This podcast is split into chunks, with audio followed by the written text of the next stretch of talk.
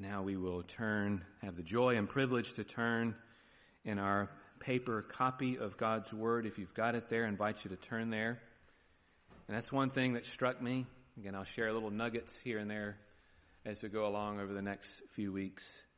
One thing that struck me about Kenya is that in so in about 17 days of on the ground ministry, the total trip was 20 days. Of course, day and a half or two or three were traveling, uh, kind of on each end. But the 17 days or so we're actually on the ground doing ministry.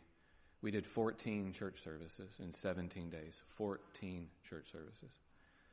And these were three to four hour long each church services, and some of those were five and six hours of worship and reading and praying and meeting people and all sorts of stuff. But many of the people there do not have a Bible. Many of them can't read. Um, many can, and there are regions and pockets where you will find um, those things. But many of the churches in the area where I was had no Bible. A couple of times, the just to give us a sense, the leader would say, if you have a Bible, either with you or in your home, would you raise your hand? And oftentimes it was about one in ten that could say they had a copy of God's Word. So we are very blessed. We are blessed. So open with me. Sorry, I'm a little emotional this morning. To Numbers chapter 14. We're going to read verses 1 through 9. I believe there was someone who was going to read for me. One of our new people. Welcome. Thank you.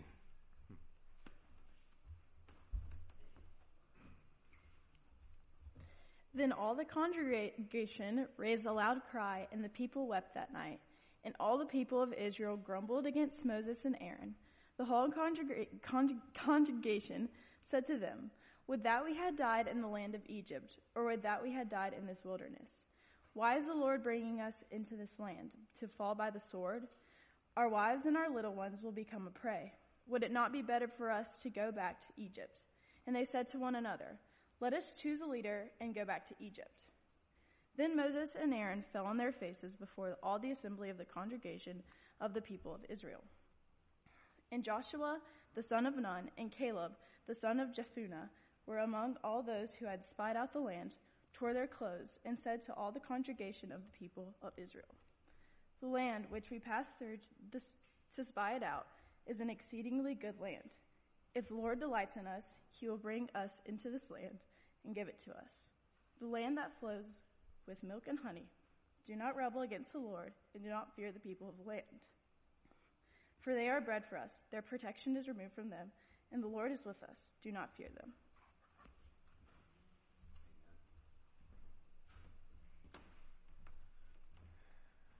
Thank you for that reading. The grass withers and the flower fades, but the word of our God will stand forever. Okay. This may seem like a very random passage to be in this morning, but I have a little story about why I feel moved to talk out of this passage this morning. It has to do, of course, with my time in Africa. So, for the first few church services when we were there, Pastor Julius had a neat way of introducing Tim, but not really a neat way of introducing me, uh, which is fine. It's not a big deal. But eventually, something dawned on him that he ended up using throughout the rest of our trip, and it kind of became a thing. So, whenever he was calling Tim up to speak, we would generally both of us would speak at every at every service, so people were getting multiple sermons every service. And they were a little shorter than probably what you're used to here, maybe 15, 20 minutes each, something like that, roughly.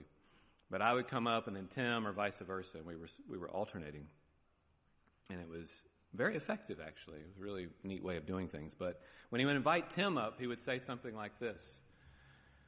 And again, this is all through an interpreter and translator, so things were a little more they were different, we'll just put it that way, but, it, but very good. You invite Tim up and he would say, Some of you knew that the Apostle Paul wrote the first letter to Timothy. Some of you know that he wrote the second letter to Timothy. Well, this morning we have before us Paul's third letter to Timothy. And then he would so introduce uh, Tim, and he would come up and share. And it was really a really neat, a neat thing. Well, then one day, this is amazing, quite frankly. We were in a church named what they called Canaan, Canaan for us as we say it. The church of Canaan, as they said it. And the pastor of this church's name was Joshua. And there was a visiting pastor there that day named, guess, Caleb. So Joshua and Caleb in the church of, of Canaan. And it dawned on Pastor Julius when we were at this church that, um, hmm, Brother Josh, that's his name, Joshua. And he started talking to the people about how I had come to Kenya to spy out the land of Kenya. And it became a thing. This is Joshua, so he was always calling me Joshua, son of Nun. Joshua, son of Nun, has come to spy out the land of Kenya. And we pray that he goes back and gives a good report.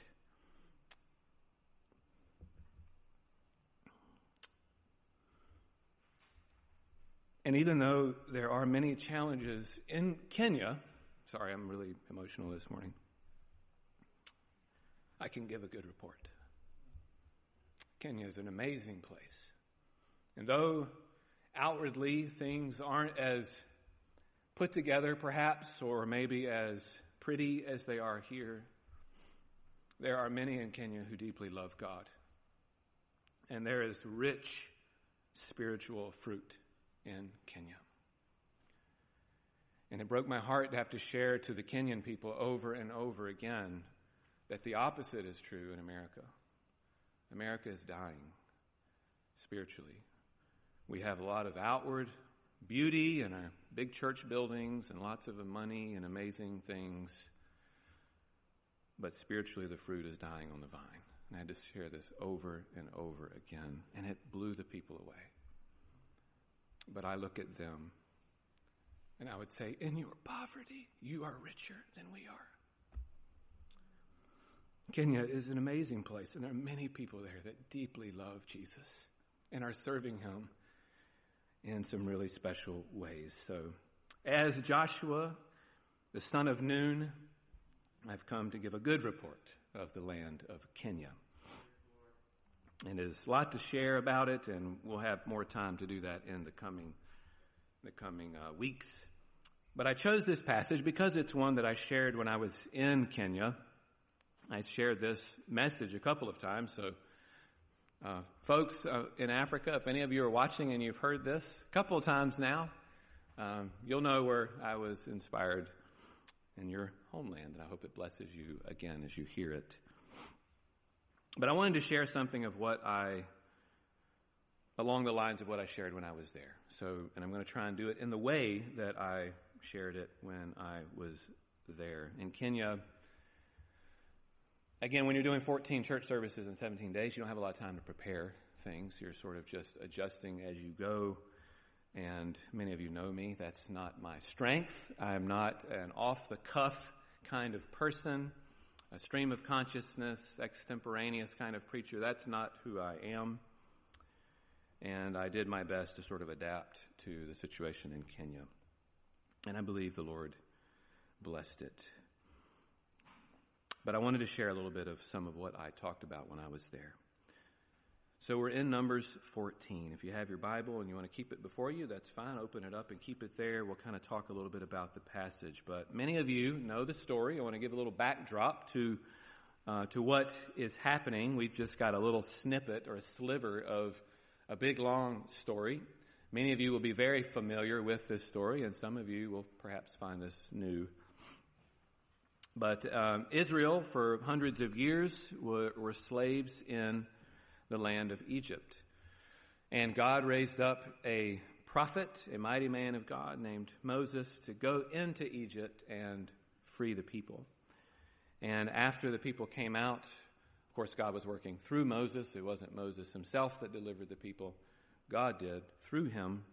But as they come out, they go through the wilderness and they cross the Red Sea, and God's working signs and wonders, and many uh, amazing miracles before the people.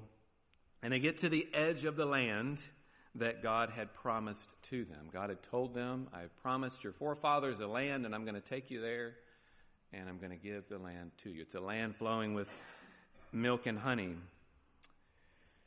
And they get there, and God says, Send in some spies. Go check out the land so that you can see is exactly what I told you a land flowing with milk and honey. And they appoint one from each tribe to go in. And when the spies came back, what did they say? What did they say? Many of you will know the story.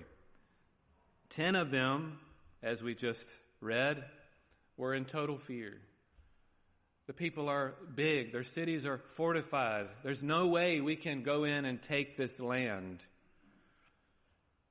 We should go back to Egypt, basically. Let's find a leader, someone who can take us back to Egypt. And they rebel. But then there were two who, and only two, who believed God and said, We can take these people. God's promised us the land.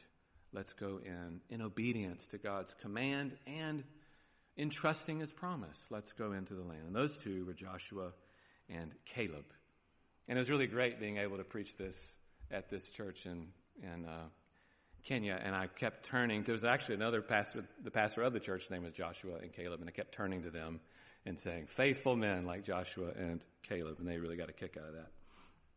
But none of the people of Israel were allowed to go in. That's the, the hard truth of the story, right? Because of their unbelief, because the spies 10 of the 12 gave a bad report and said, We can't do this. We're not going to trust God, basically. Let's go back to Egypt. And the people, instead of rebuking the spies and saying, No, we're going to trust God, they went along with them. And God said, For that, you're going to be disciplined, and you won't be allowed to go into the promised land for lack of faith and not trusting God's promises. Well, what should they have done? What should not only the spies, but the people. What should they have done? They should have trusted God, right? Should have believed his promise, rested on his promise, like Caleb did and Joshua. If you've got your Bible there, look at Numbers 14, verses 8 and 9. And we'll see exactly what Caleb says. He says, If the Lord delights in us, he will bring us into this land and give it to us, a land that flows with milk and honey. Only do not rebel against the Lord, and do not fear the people of the land, for they are bread for us. The protection is removed from them, and the Lord is with us. Do not fear them. In other words, fear God, not man. Listen to God, obey God, follow Him. Don't listen to man's lies and fears. Caleb said, Yes, they're big. Yes, the enemies are strong. Yes, the walls are big. But I trust my God. Our God is bigger. He was trusting the promises of God. God had told them to go in and take the land. He had promised to give them the land. Caleb and Joshua believed God's word, even though there were obstacles, even though there were concerns, perhaps. They were resting on the promises of God. God hasn't just made promises to them, however, He's made promises to you and to me. And God always keeps His promises. So, for a few moments, I want us to think about what are some things that God has promised to us. Whatever your struggle is, your burden, your, your uh, concern, your anxiety, your, your problem this morning, can almost guarantee you there is a promise from God that addresses it specifically. I want to invite you this morning to trust God's promise. And I just want to look at a few promises from our Lord this morning from our God. Let's look at Isaiah chapter 41, verse 10. If you've got, again, a copy of God's Word. There's plenty in the pew. Grab one of those out if you don't have your own. Isaiah 41, verse 10. This is a promise from God. Fear not, for I am with you. Be not dismayed, for I am your God.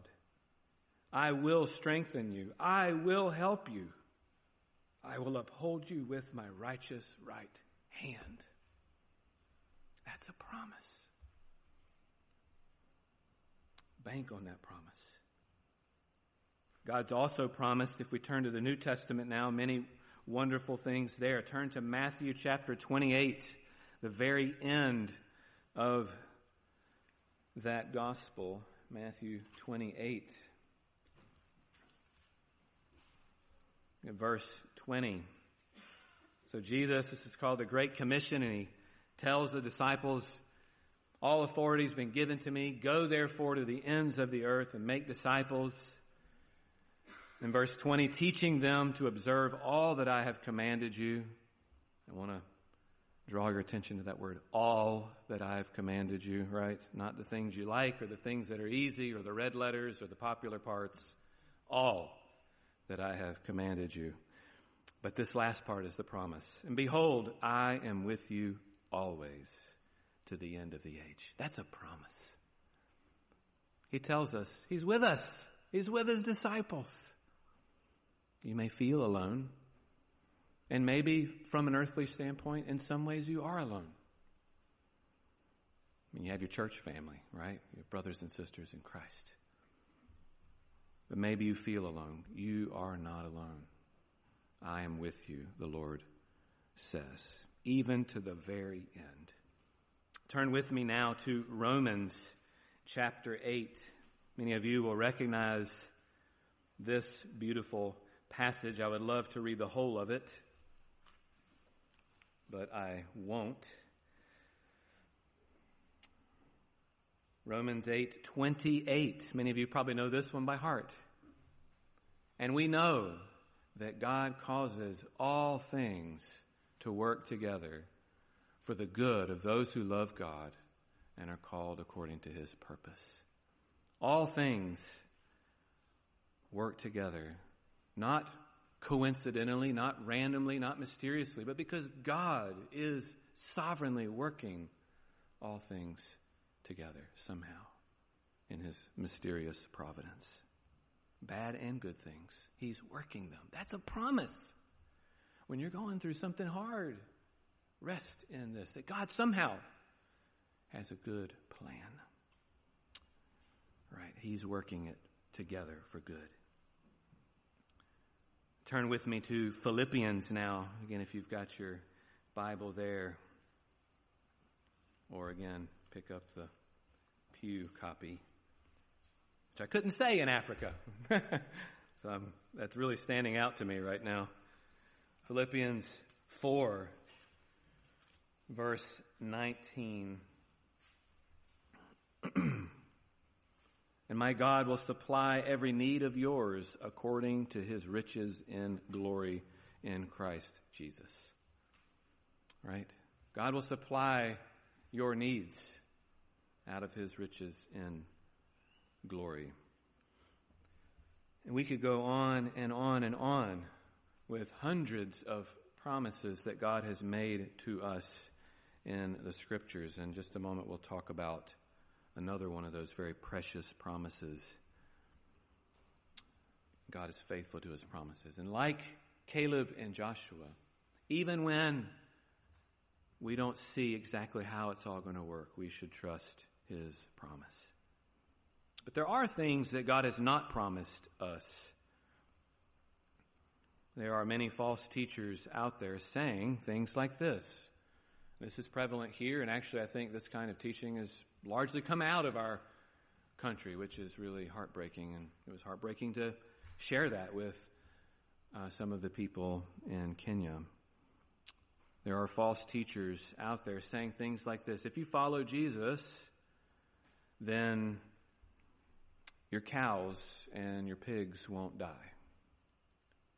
If you follow Jesus, you'll always have a good harvest and your crops will grow strong and big and bigger than your neighbors who don't follow Jesus. If you follow Jesus, your wife won't miscarry. You have healthy and strong children. If you follow Jesus, you'll always have more than you need. You might even be wealthy if you follow Jesus. These are not things that are promised to us in Scripture, at least not clearly. In the Old Testament, we have places where there's a bit more of what you might call an emphasis on the physical. But in the New Testament, when we come into the New Testament, we see that really underneath all of that, God was looking at the heart all the time. And the strong emphasis in the New Testament is on the inside, on the heart. You look at the Lord Jesus. The Lord Jesus himself was a man who often had no place to lay his head. He was persecuted. He was one who had few friends. He suffered. And that's the guy we're following, eventually going to the cross. The New Testament gives us a different picture than what some of these false teachers are saying. For example, John 16, 33, Jesus said, In this world you will have what? Trouble. You will have trouble. It will be hard in this world. You're going to face difficulties of all kinds. And in 2 Timothy chapter 3 verse 12, Paul said, everyone who desires to live a godly life in Christ Jesus will be persecuted. Persecuted. If you follow Jesus in the way the Bible says, the true Christ, you will be persecuted just as he was. This is some of what we hear in the New Testament. God has not promised an easy road. Beware of those who tell you otherwise. But the road with Jesus is infinitely better. It is a good road and a straight road. Not an easy road, but it is straight. And it actually leads somewhere. Leads somewhere good. Not only has Christ promised to be with us and to provide our needs and do all the things which we just saw in His Word. He's promised that this road leads to the promised land. Not the literal land of Canaan in the Middle East. It leads to eternal life. It leads to eternal life. Jesus has promised that everyone who believes in Him will not perish but have everlasting life. That's a promise. Believe in Jesus. Trust Him. Your life will be preserved. No matter what. Do you believe that? Do you believe that? Maybe you think, well, yeah, that might be true for that person over there who's always gone to church, or that person over there who's successful and their life is really attractive and beautiful but not for me. My sins are too big or too many. God could forgive maybe some things I've done, but certainly not that thing. Certainly not this thing, whatever it might be. Maybe you think there's no way God could love you enough to do that. Maybe you just think the road with Jesus is too hard. Does that sound familiar? Those doubts? Not just, I mean, some of us perhaps in this room are thinking those things, but that's what the spies thought in Numbers 14. That's what they thought. They said, Our enemies are too big, the walls are too strong, there's no way we will be able to go into the land, into the promised land. No way. Let's go back and go to Egypt. It'll be better there. They did not believe the promise of God. And so they did not enter the promised land. But I want to say to you this morning no matter how big you feel your enemies are, your sins are, your past, your weaknesses, your troubles, that does not invalidate or negate the promises of God. God says all who trust in Christ will be saved. That's the good news. His blood is powerful enough. His love is big enough. His grace is great enough. His arms are wide enough for all of us. Everyone who trusts, no matter your baggage or your past. That is God's promise. And if we simply believe, come with your mess. You say, Jesus, I don't contribute anything except my mess and my need. That's exactly the perspective you need to come to Jesus. Jesus, here's my mess. That's all I bring. With simple faith and trust, and He will forgive and save you. And you will enter, just as Joshua and Caleb did, the promised land. Believe the promise of God. He never, ever, ever breaks his promises. This is the word of God for you today. Thanks be to God. Let's pray now as we transition into a final uh, closing song, a hymn of response. I want to invite our worship leaders forwards, and I'm just going to pray now that we've heard the word preached. Lord, we, we come with nothing in our hands but our mess and our sins and our longings. Our longing to be made right, our longing to stand and to be sure of the things you've said. God, our faith is often so weak. We believe, Lord. Help our unbelief.